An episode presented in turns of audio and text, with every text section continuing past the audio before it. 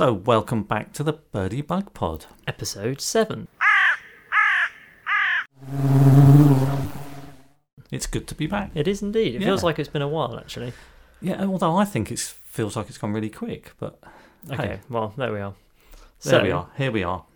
So, normal thing then. Normal little catch up, and as I think it's become it's becoming a bit of a trend, you clearly live the more interesting life because you actually have some catch up, and I really don't. Well, yeah, mine's not overly exciting, but it's something. Yeah. It's something for the Well, I'll let you up. kick this session. I've been doing. off. I think I mentioned in the last episode that I have joined the BTO to go with my other memberships of uh, Bird things. birdie things, and um, they they do all sorts of little projects actually. So I've signed up for the Garden Bird Watch project. So I have to spend uh, about Uh, no more than about sort of half an hour a week just counting the birds that are coming in and out of the garden, and then going back onto the site and recording it, and they are using that data from all of the people that are doing those little projects to obviously monitor and analyse the movements and the populations of our garden birds. It's a nice little bit of citizen science going on. and you know, it's pretty tough. You know, I have to sit there with a cup of coffee you had and four uh, goldfinches on your feeder yeah. last week. peer out of the window for half an hour and watch the birds and yeah, you know, you have to you have to work at it. But I'm a big fan of citizen science projects. I think they're, I think they're good. Yeah, well, as again, I think I mentioned in the last episode, it's hugely important uh, the amount of people that are doing that for the BTO, uh, volunteers and people that are doing what did you call it? Citizen science. Yeah, citizen science, There's, and, and it's it's massively important to their uh, their accumulating data. So, uh, and I'm now a little part of that, Yeah, and I'm a little scientist. yeah, I'm, I'm, I'm a little citizen scientist. So, um, and aside from that, the other exciting thing, well, for me anyway, is that I think I'm we're, again. I keep saying I mentioned in a previous pod.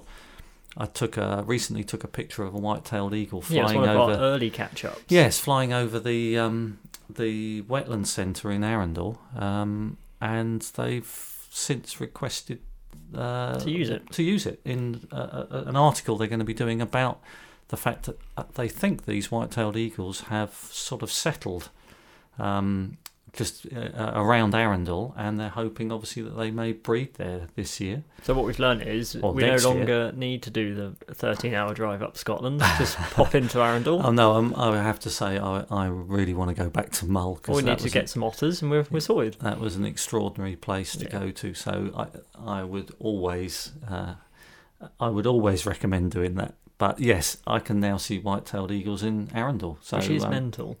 so yeah, that's about it for me. Apart from watching, you know, the rain pouring down. It's Rain and wind. rain and wind. It's been pretty horrible. It's good weather. for the planet. And because we are technically still in drought here in the south coast of England, even after all of our rain. So really yeah. Apparently, we've had half a month's rain in three days. Yeah. To be fair, actually, after drought, that can cause flooding, but I won't go into all, all those. Well, it did, things. didn't it? It Yeah. caused flooding recently on the roads. But so that's my catch up. You've got nothing. Not. You've got well, nothing I mean, to say for yourself. I've been up to stuff, but nothing particularly relevant to, to this podcast. It's all been rock climbing and visitors round and running and stuff, and so it's it's not wildlifey because all the insects have buggered off. So There is always that. Yeah, there is that. I, I guess you have a little lull now been for until. a few nice walks in New Forest, and there are still you know wasps and some yeah, nice actually, I've seen. about. I've been because again, what I didn't realise when I signed up for this garden bird watch is that they also, when you when you put your data in, ask if you've seen other things in the garden like butterflies and bees. and you had a big frog as well.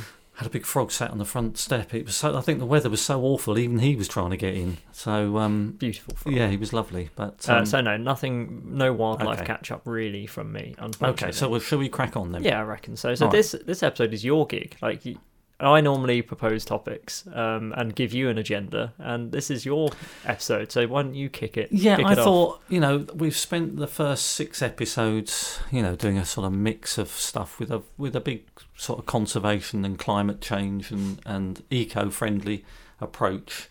And I thought now we're seven episodes in, it might be a good idea to introduce people to us and how this podcast came about. And it kind of came about because of our passion for photography. So Yeah. I wanted to talk about a little bit about our journey in photography and how we started and um, Yeah, and how to- it's moved on to the fact that we are now sitting here doing a podcast. Yeah, and to be fair, when we were first planning this whole thing, we tried to do like a five minute intro to maybe stick as a trailer as to our background, and it never really worked. And so we always said we'd do a few episodes, and maybe people aren't too fussed, but if people want to sort of just hear about where we're coming from, and like I said, we're not qualified necessarily, but like why we want to talk about these things, then then this Yeah, is we're not just to qualified. get to know us. We're not professional photographers. We're just very enthusiastic amateurs. But we have had a long journey in photography, And hopefully it makes us less of just two random voices down Yeah. a microphone and people sort of get to know the two of us. yeah. So It's a bit of a chilled episode, this one. bit of a chilled episode. Why don't I kick off with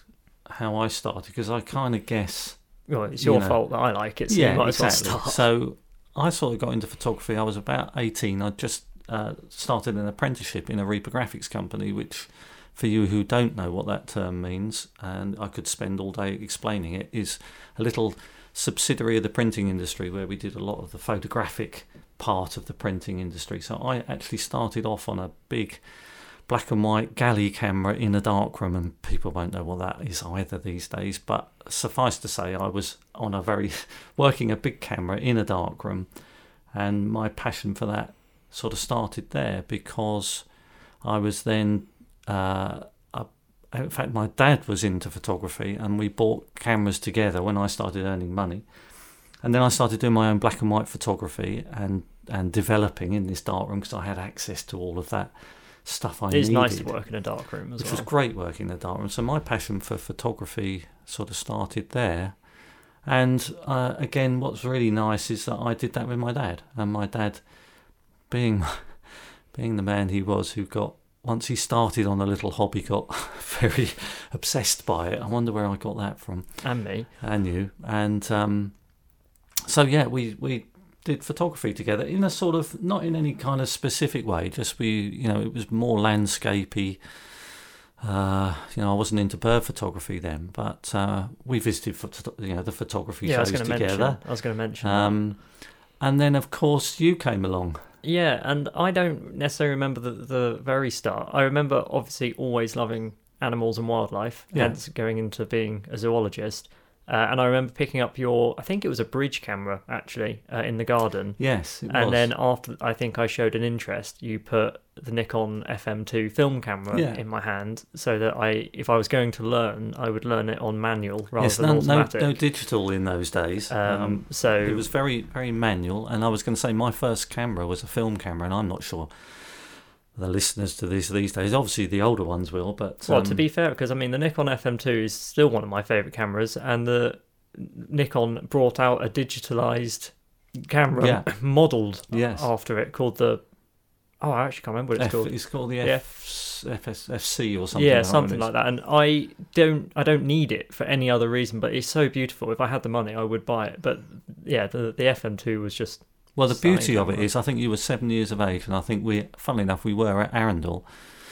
Um, there's a lake called Swanbourne Lake, which is just the other side of the wetland centre, and we I, took slides, didn't oh, yeah, I put this little FM2 in your hand and Tried to teach me um, about teach you about exposure. And the beauty of that camera, being all manual, is that you had to understand apertures and shutter speeds and and film speed as it was then, and um, to get a decent photograph. And of course, you never knew if you got a decent photograph until your developed Yeah. pictures came back. So none of this, or just check whether I got the right exposure. You was you had to understand. Otherwise, it was a very expensive way of um, wasting money because you know if you just r- randomly took pictures without any thought to it, you would get some really rubbish pictures back from the developer. Yeah, I'm very pleased I learned the learn on a film camera just because uh, even going into the digital world, at least I knew aperture and shutter speed and of ISO it- and yeah, and it sort of things like that in general sort of ground that that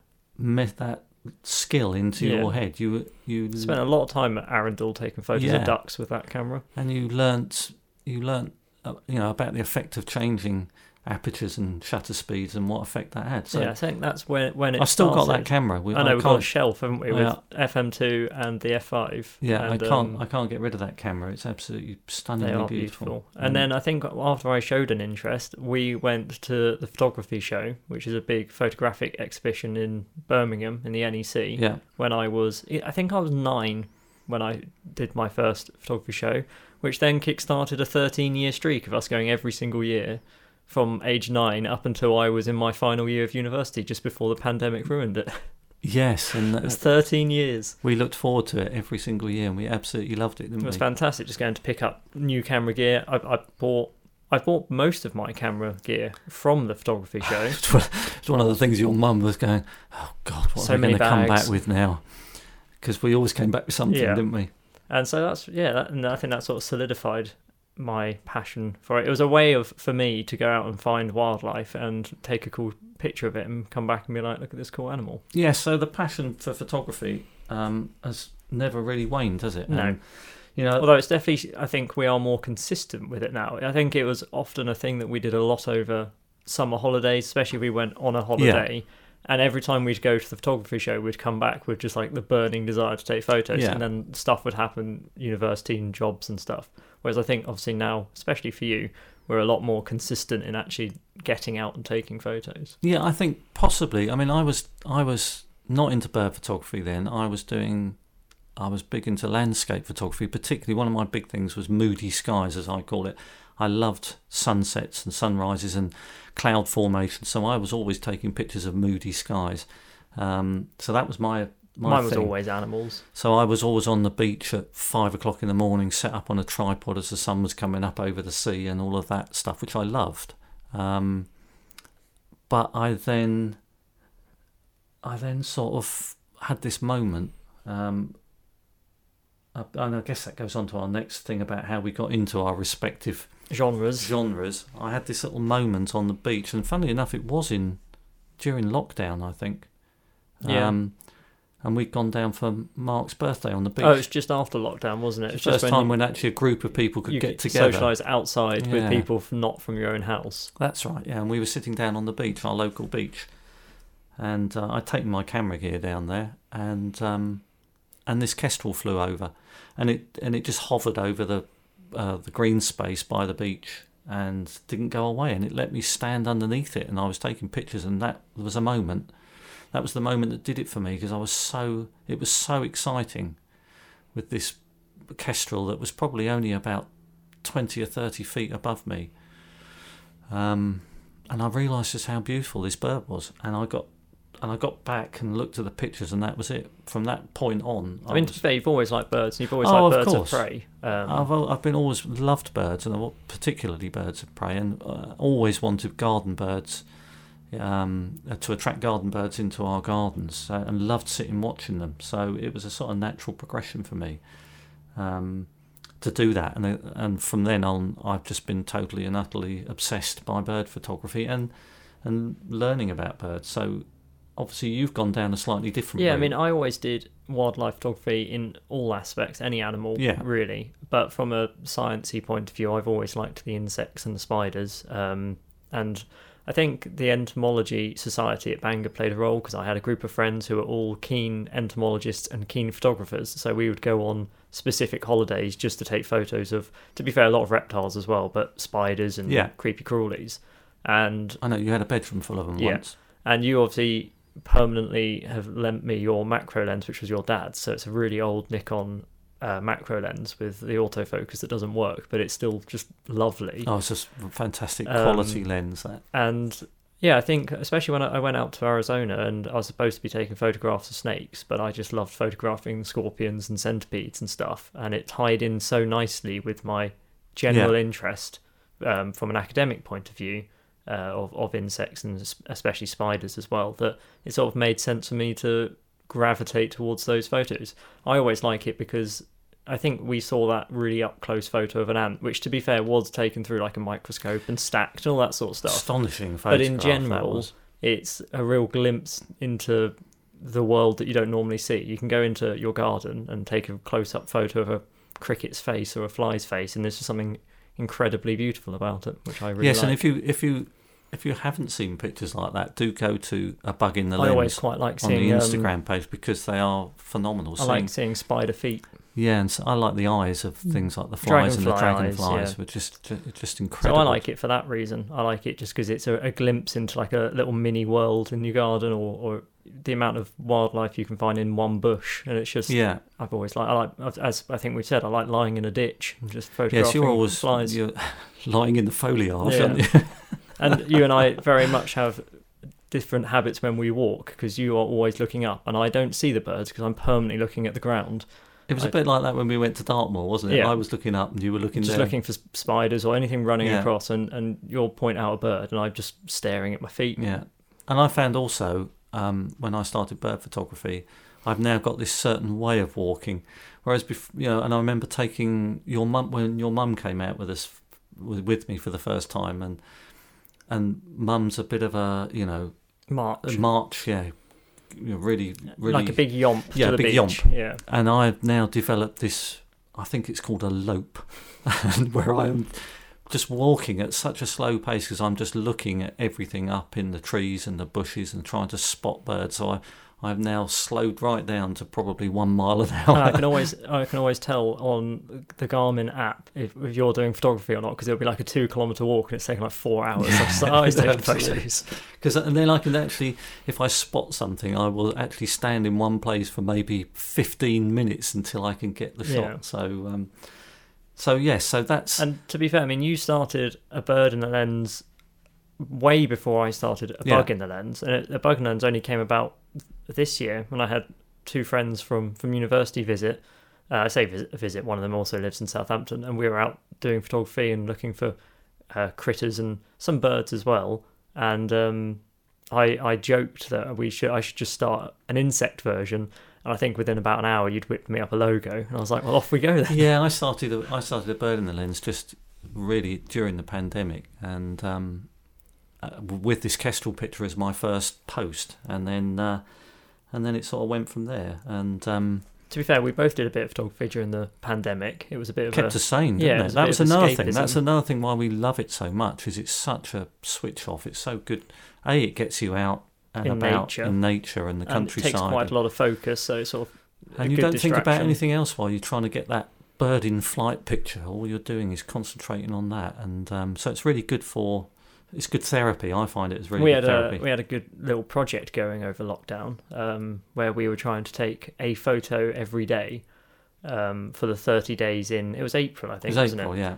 Um, and that resulted in us having to become quite creative. It was a little bit unfair because you had a garden with animals and I was in a one bedroom flat with no garden. Actually, I have to say you you were and so after you like smashed that because after like you a week I was just like I don't know what I photograph now. Yeah, you smashed Um, that because you were in a one bedroom flat, and I did have a garden, and I could walk down to the beach. Yeah, so I think was I, popped into the Southampton Common a couple of times, but we had interesting things like, for example, without communicating, we both decided to try and do a creative coffee shot. And so at the end of the day, when we sent each other our photo of the day, we'd weirdly both gone down the route of trying to take a Yeah, well, cleverly that was a bit composed weird, coffee photo. Because that did actually crop up Yeah. a few times. But I mean, it didn't ranged from coffee to whiskey bottles to I did playing cards and books and all sorts, all sorts of creative. We got more and more creative, didn't we? Yeah, actually, at one point, I think I made an espresso martini and dropped a coffee bean in it to get Yes, a little splash. And it Yeah. was all, all sorts great of fun, weird. though. It was good fun. And what was even nicer is I got your no work done. was your mum made a book out of the Yes. uh, out of all the pictures, so we've got a little record of that. Yeah, which again was a nice example of yeah being a bit of an escape. Sort of, I was very much stuck in one Yeah. small uh, flat, and so the opportunity to spend some time just trying to do something creative was kept me sane. Yeah, it was in and that, that- I was playing Call of Duty, so at least I did something productive. Yeah, yeah, that's true. And that's kind of how our um, we call it a little brand now. Our bug in the lens and bird in the lens, and obviously the birdie bug pod. Um, Well, again, actually, I mean, the bird in the lens, which then birthed a bug in the lens, was your idea, and the podcast was actually also your shout, which is interesting because I'm the one who listens to them consistently all the time. Um, yeah, I just I, I know you'd mentioned before uh, about wanting to do a podcast. I think you were going to do one with your mate. yeah, I mean, I th- I've mentioned Sean a couple of times. Uh, we we did we had planned to do a very much like an entomology based one, but we'd always lived different parts of the country and trying to do it remotely. It was just tricky to organise. Yeah. Um, and so and at the same at the time we were both doing degrees or jobs, and it was just tricky to try and do it remotely and get it sounding good. Yes. That it sort of never really came to be. You know, I just thought it was a little natural progression that we, you know, we go out together and we photograph. We're And running. we never our- shut up. we never shut up talking about it. We're always talking about um, about our our respective Instagram pages and our pictures and Really, this is just a way of instead of us bothering my partner and, and your well, my mum with, with all of our photography natter, we can bother everybody else with it instead. I like that. I like that. And of course, um, I, we're also always talking together about climate change and Conservation. conservation and you know birds and insects declining and, and what we can do to help and so really this podcast came about because I thought why not record our little chats because we're, Yeah. we're often sitting chatting about it anyway so Also, I think that the two parts, which I think, obviously, people can correct me if I'm wrong. I think we've done an all right job of so far. Is our conversations always seem to have two parts that all the stuff that's going on, which is a bit sad, and the things that we need to fix, and the way that we can fix it. And our conversations often end with us trying to remind each other that good work is going on out there by other people. And so we always sometimes have a bit of a rant, and then we'll mention an organisation that sort of gives us a, a glimmer of yeah hope. no, there's, al- so there's always got to be a positive yeah, and so it ended up being a way of us wanting to do those two things: make sure that the issues and are being spoken about, and the things that we can do are being spoken Yeah. about, but also remind people that good stuff is also happening. Yeah, and there are good definitely. people working really hard to save a curlew. definitely so that's a kind of little summary about how you know our passion for and why we're photography here. Has uh, has led to this little podcast, which I, I have to say, even if people don't listen to it, we just absolutely love doing. Yeah, I mean, obviously, this episode is, is a bit of an example of that in the sense that it's a bit uh, self-serving, Yes. um, and and maybe people aren't too fussed about our background, but the bottom line is we just quite enjoy doing it. So yeah, we'll, we just we'll love doing it. So and- whether anybody's interested in this one or not. and uh, hopefully, hopefully, Yeah. a few people might might Yeah. enjoy it. Um, anyway, so back to the photography.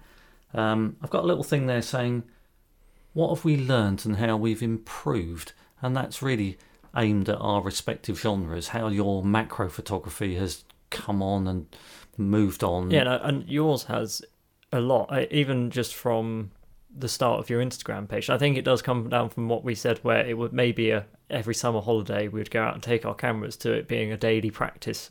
Yes. Um, but your photography's always been good, but the more recent ones are like you can just see the improvement there. I think. Yeah, I think I think as you start off on these things, um, you do realise you you be, you begin to understand what makes a good photo and what doesn't, and that comes actually from looking at posts other people Yeah, do and taking bad ones. and taking lots and lots of bad ones, and and I still take lots of bad photos and.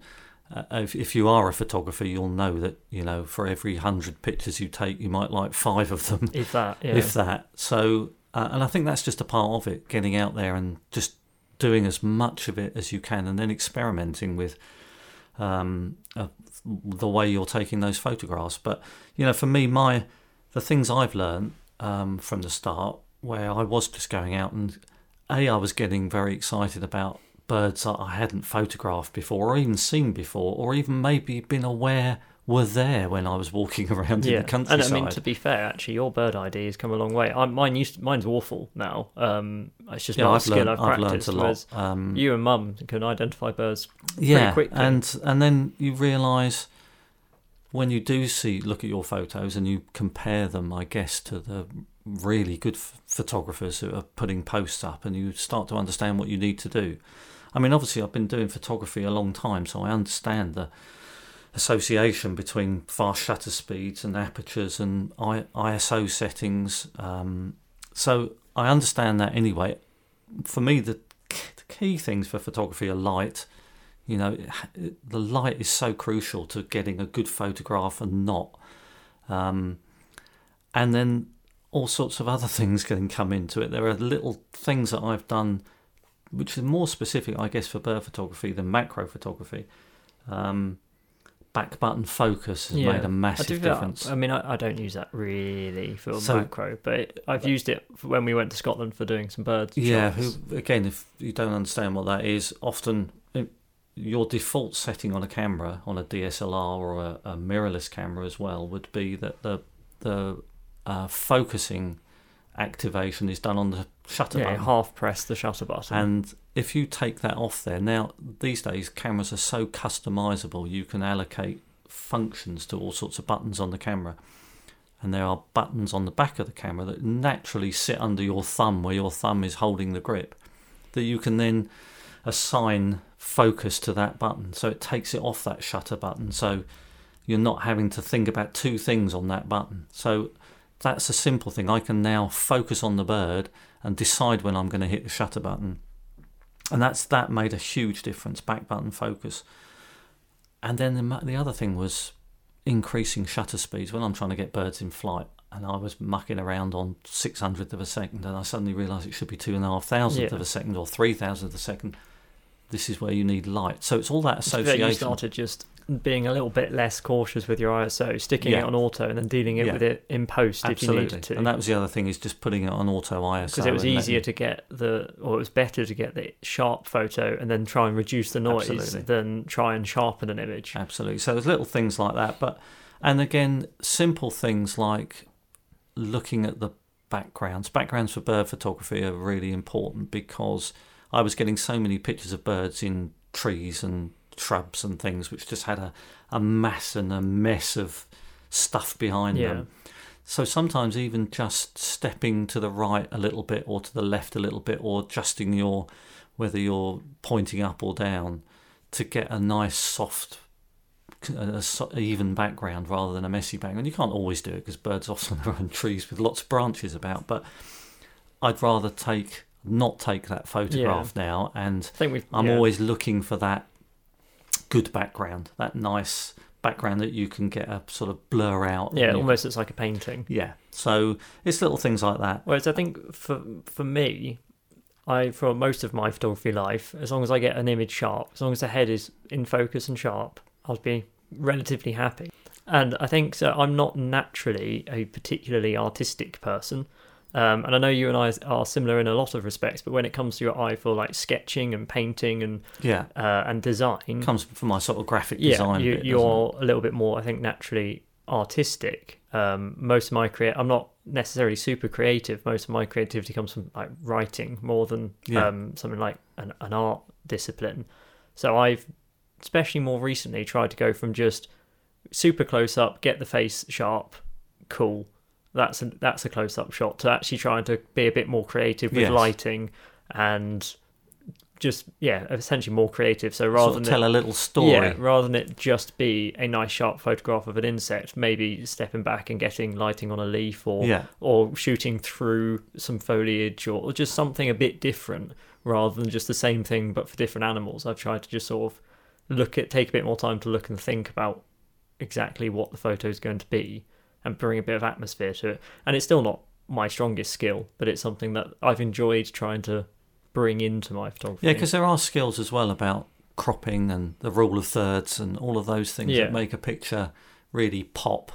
Um, that again, you learn. You learn what makes a good picture by. And to be fair, sometimes you'll find a photo that you just particularly like, even if it breaks all the rules and lots of people don't Oh, like it. definitely. Sometimes you just just like a shot. Oh, definitely. And and you know, as if people follow my Instagram page, realise that you know sometimes I do a little daft caption, and sometimes I'll post an image up there that isn't technically as I want it, but the story it tells and the Yeah. caption that it lends itself to just becomes amusing, and I actually like that. You know, I, in fact, I've got a, a picture that I'm going to put up tomorrow, and technically, it's not a great picture, but the caption hopefully will just make people Yeah. smile, and I like that too. I like a picture should tell a little story.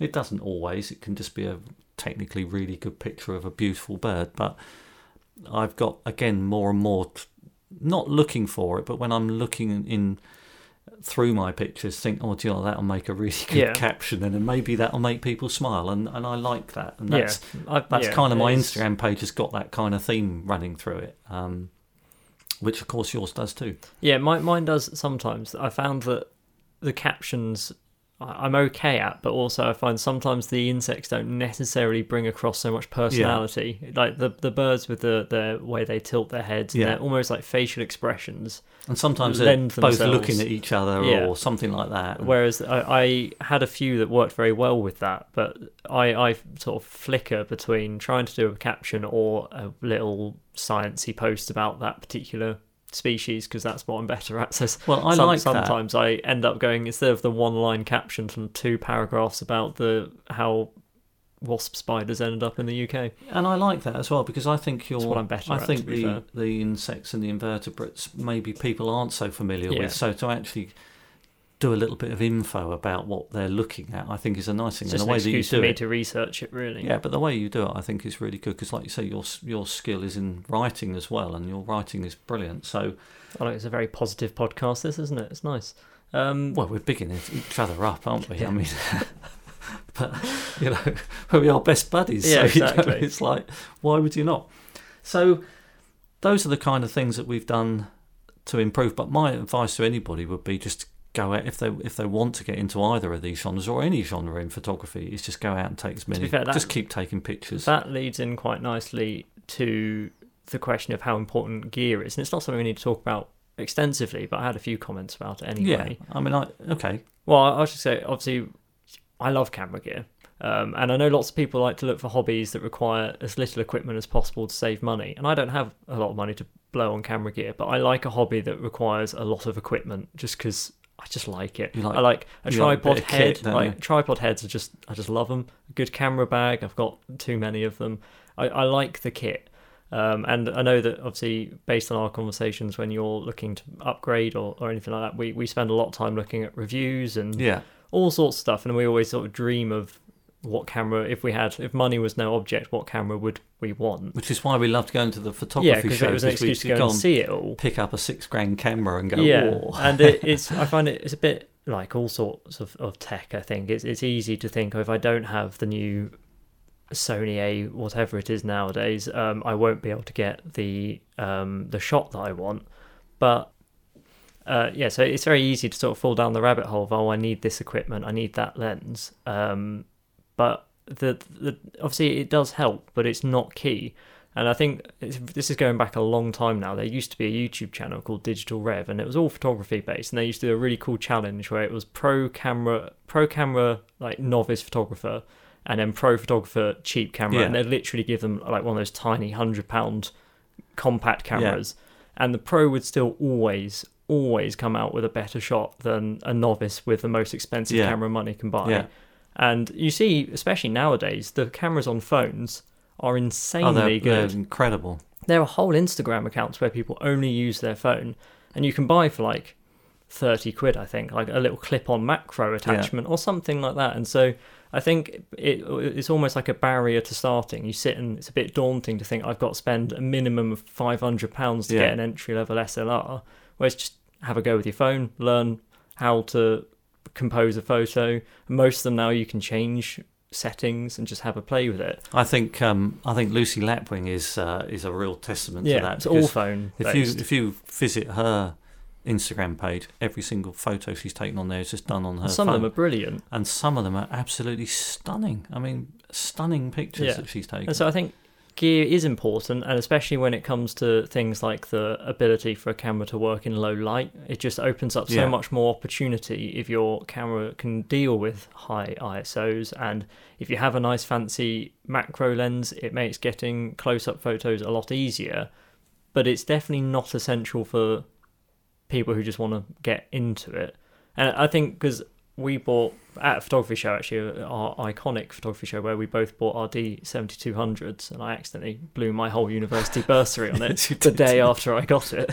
Um, that was a moment when was, we it was both bought. fantastic. uh, yeah. I, I bought a pair mine. of Nikon cameras, didn't we? As soon as the, that bursary came through, I, I knew I was spending it on, on the camera, and I don't think you could handle me having a better camera than you. So you went and bought the matching one. It's it's still a cracking camera, and sometimes I look at the next step up. And I'm like, oh, maybe I should. And I realise I really I don't know how much of an improvement it would make to my photography to have one No, I mean I step up camera. I agree. Uh, it's not all about gear, and, and that analogy you made of a pro photographer with a cheap camera and a and an amateur with a, an expensive camera, and the pro will always Yeah. get better composition. He'll understand light more. He'll Do something weirdly do creative. something more Yeah. creative.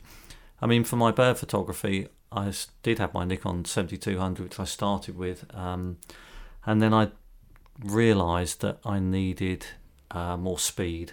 Yeah. Um, I needed a motor drive that would do 10 or 12 frames per second as opposed to four. a longer lens means you can get birds Certainly with bird away. photography, I needed a longer Yeah, lens. so there's but, definitely advantages. you know, I went and bought uh, a really mint condition used Nikon D500, which is renowned as a fantastic sport and wildlife camera because it's got speed, great dynamic range, good autofocus uh, on it. And I bought that second hand. Got a yeah, mint fair, there's condition. lots of really good second-hand camera gear out there. And then I bought a long telephoto again. I punted around. I found uh, there's lots of really good gear on some of the big camera shops. Now you don't have to go to eBay. You can, London Camera London Exchange Camera is Exchange is a fantastic uh, place. I bought both of my uh, bits of kit for bird photography from them. But uh, but you know, and you could look at the. I mean, the the new technology in the in the new cameras coming out. Uh, is just is bon- It's just bonkers. Just the point Um, where you might not even need to do the focusing stuff yourself. The camera will auto. Yeah, I mean they've got well they've got eye like that. tracking, haven't they? So whatever you're looking at, the camera will recognise you're looking at the eye of a bird flying across, and it will pick up the autofocusing. However, the investment in that I can't justify it at the moment because you you're spending you know you've got to spend thousands. And then obviously all the new lens are they've gone from being able to pick up a, a lens for I don't know three or four hundred pounds to some of the mirrorless ones are going to be two grand each. Absolutely. So I, I, just for me to replace my my D500 with the latest tech, I've got to go out and spend seven or eight thousand pounds. I'd rather just go and spend time with the camera. Exactly. So, and I'm I'm I'm getting you know for me I'm enjoying it with the gear Yeah. I've got. Of course, I'd love to upgrade, but you have to have look at that sort of cost reward ratio yeah, as to whether diminishing it's worth it. returns, and it's one of those things I think where people, if they're earning their money, their their actual salary and their living from photography, then having the best kit, which means you'll get more shots you can sell, or do the if you're doing like um assignments for a company, you can do it more quickly and Yeah. efficiently. Yeah, of course. Makes sense. Um, but me having a camera that can do two frames per second faster isn't going to necessarily justify the expense. And I think also, I I realise I cut you off, but we sometimes, especially when I was younger and you were trying to sort of teach me, would set me challenges like go to the wetland centre with only a 50 mil prime. Yeah, So I couldn't zoom in on Yeah. a bird far away.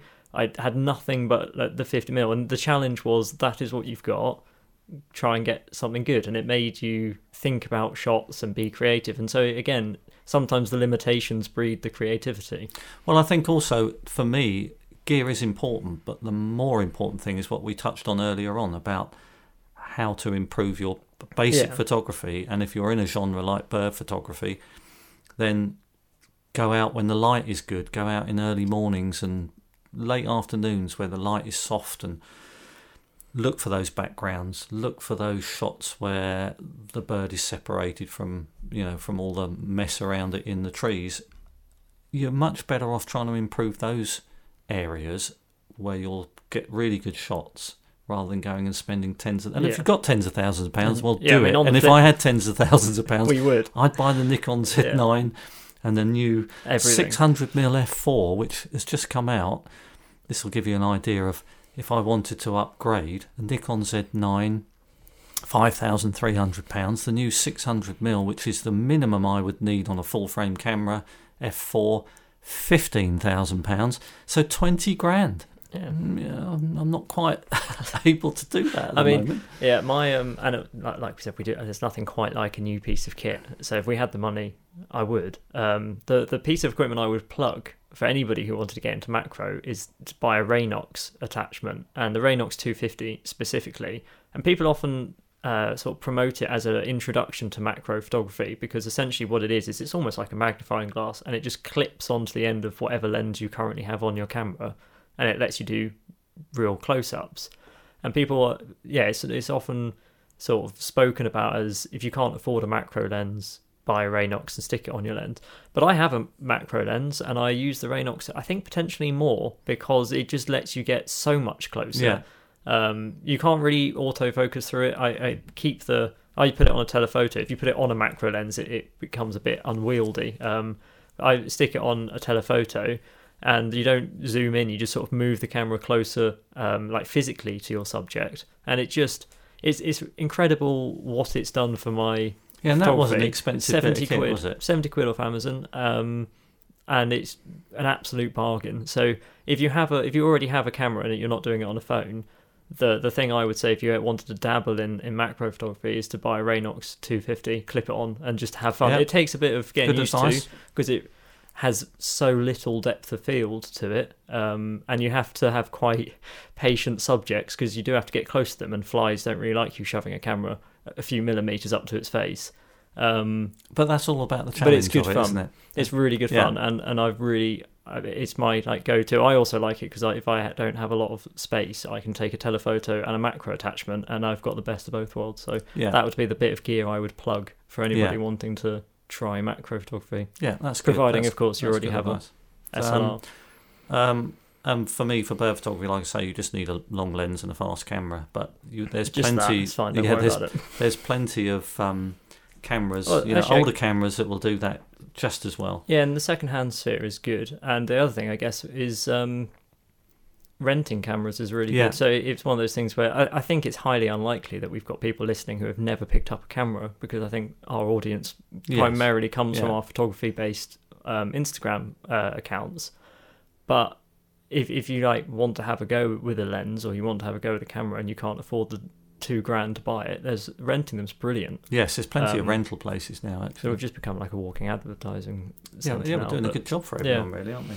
Um, okay, well, that's gear. We'll st- we'll stop on the gear now because uh, I think we've we've covered that pretty Just well. find a Um, way to love and appreciate a good tripod head. He's, Just- he's obsessed with Oh, tripod heads. It's great. They've got spirit levels on them and everything. I'm very easily pleased. Um, I wanted to touch on um, the places our photography have taken us as well, and why uh, they're so important. So, obviously, for me, and well, for both of us actually, it takes you into those nature reserves, um, wetland centres. I think, you know, if I hadn't got into bird photography, I, your mum and I probably would never have gone to uh, Welney. No, And oh my word, we just fell in love with that place, and it was just uh, amazing. But- you've also had lovely mornings at Pulborough Brooks and Pagham Harbour, Yeah. and And it's not just the actual, you know, the the reserves like that with the RSPB. It's our local spaces. We went to Keyhaven near Yeah. to you, which is Keyhaven's an lovely. incredible nature reserve. The woodlands that that we went to in the obviously in the New Forest.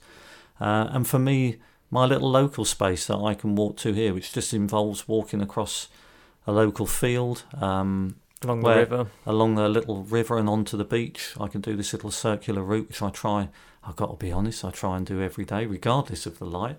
Uh, I'll try and do that every day. Yeah, I mean, when I moved house away from Southampton Common, I was just searching for a patch of green to get some insect photos and stumbled across a fantastic little community who really look after the Wilden Nature Reserve in, in Hampshire, and that's where I ended up getting involved in getting in a pond and doing conservation work. And Yeah, say it's, I end up meeting a great bunch of people who just look after this. It's not a big nature reserve, this little nature reserve, and that purely came from I need somewhere to go and take some photos, and probably wouldn't have stumbled across it quite as quickly if I, if I wasn't hunting for. no, and I can't. I can't overestimate the importance of these places. The wetlands uh, areas and the the RSPB are trying all the time to secure uh, pieces of land to protect and, and create reserves. Yeah, and they become, especially the little local ones, become little green havens for wildlife in a ever developing they're so urban important. area. They're so important that we protect them, and you know, if you if you're not members of these places to,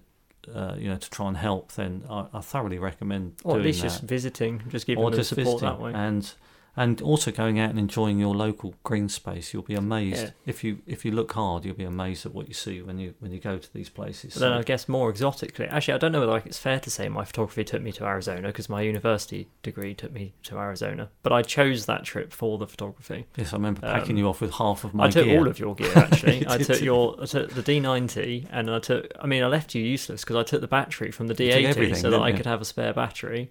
I think you even Um, had my camera bag. I took your camera bag. I took your 80 to 200. I took your macro lens, your 50 mil lens, Did the 18 to 120. I think 120. you left me with my phone. It was really. oh, I took your tripod. Um, it was really heavy, yeah, and all I'll say is lots of people. Everyone took cameras. Um, it's really heavy. and It was 35 degrees. 35 degrees in jeans with big snake-proof things around my leg. It was hot. It was worth it. Yeah. Um, but it, that 80 to 200, the old Nikon lens was was heavy. F two point eight. That was Um, fast lens, wasn't it? but yeah, I did. I did steal all your camera gear because I didn't really. I didn't really have my own at that point. that was a good trip. Then, yeah, so that I it took me to Arizona, which was a whole different environment to be in a desert with rattlesnakes and scorpions. And of course, it took us stuff. to Mull as well, Yeah. where we went up there, obviously to do the My friends and I went off to Portugal to go and look for. We actually had a very unsuccessful trip reptile wise, but we found some cool inverts and. So yeah, it's, it's a nice motivator to go and find these places with new habitats and more wildlife. Absolutely, and it's like I say, it's it's ever so But, good for your actually- your well being. beyond all that, because obviously it's, it's lovely to be able to disappear to Arizona for two weeks, or or us to go up to Mull, uh, and I guess this is more on the macro side, although birds as well. Um, it gives you an appreciation of just your garden, like of where it takes you. It takes me to the undergrowth in your garden and hiding under a bush, And of course, I see all sorts of cool stuff down there. oh absolutely, and I've got uh, you know a separate little section on my website um, just for my garden Yeah. birds um, because I absolutely love watching them. Yeah. And of course, I, you know they're up in the apple tree and they're in the bamboo, and so I can get some really nice shots here as well. So, yeah, so I think as a, a running theme for, for what I've sort of tried to emphasize is the entry like barrier should be quite low for photography. You don't need to fly off to the jungle to take photographs of stunning snakes. You just get on your hands and knees and take photos of the spiders you find in your house or the blue tits in your garden, and you can still have a an incredible time. Yes, and I've probably and taken like that. more of bird shots locally than I have in Yeah. the reserves. So um, there's always something to see. That's the other thing. I can walk across this field that's local to me, and there's always something Egrets in a tree. Yeah, Yeah, um, and it's great, and we love it. yeah. Um, We'll wrap it up. We'll wrap it up The one there. bit of feedback we've had from my mother is it sometimes takes us a while to wrap up. yes, and we are now 46 minutes. Okay, so in, there goes the idea of a shorter episode. It was meant to be a shorter episode. um, but actually, I've got to be fair. I could talk about this Yeah. all day long, and I'm sure we will when we hit stop record. and, Um, and, and now we've got to wrap up yeah. because So uh, if you have made it this far, thank you for listening to our sort of self-serving, bigging each other up positive episode about our, our own photography. And um, if nothing else, hopefully people have got to know us behind the microphone and Instagram pages a little bit better. Yeah, it, it, hopefully it's made a bit of sense of a bug in the lens, a bird in the lens, and the birdie bug pod Yeah. because that's how they all came about, really. So, uh, so yeah, that's it. that'll I do. hope you enjoyed it. Um, Next episode, we'll go back to doing something a bit more eco-friendly or sciencey or wildlifey. Um, not too sure what it's going to be. Maybe another species episode. yeah, Um, but thank you for listening. thank you for listening and like, follow, whatever you I like. always Um, forget that I'm a bad influencer. So, uh, and we'll catch you next time. Right. Bye Bye. bye.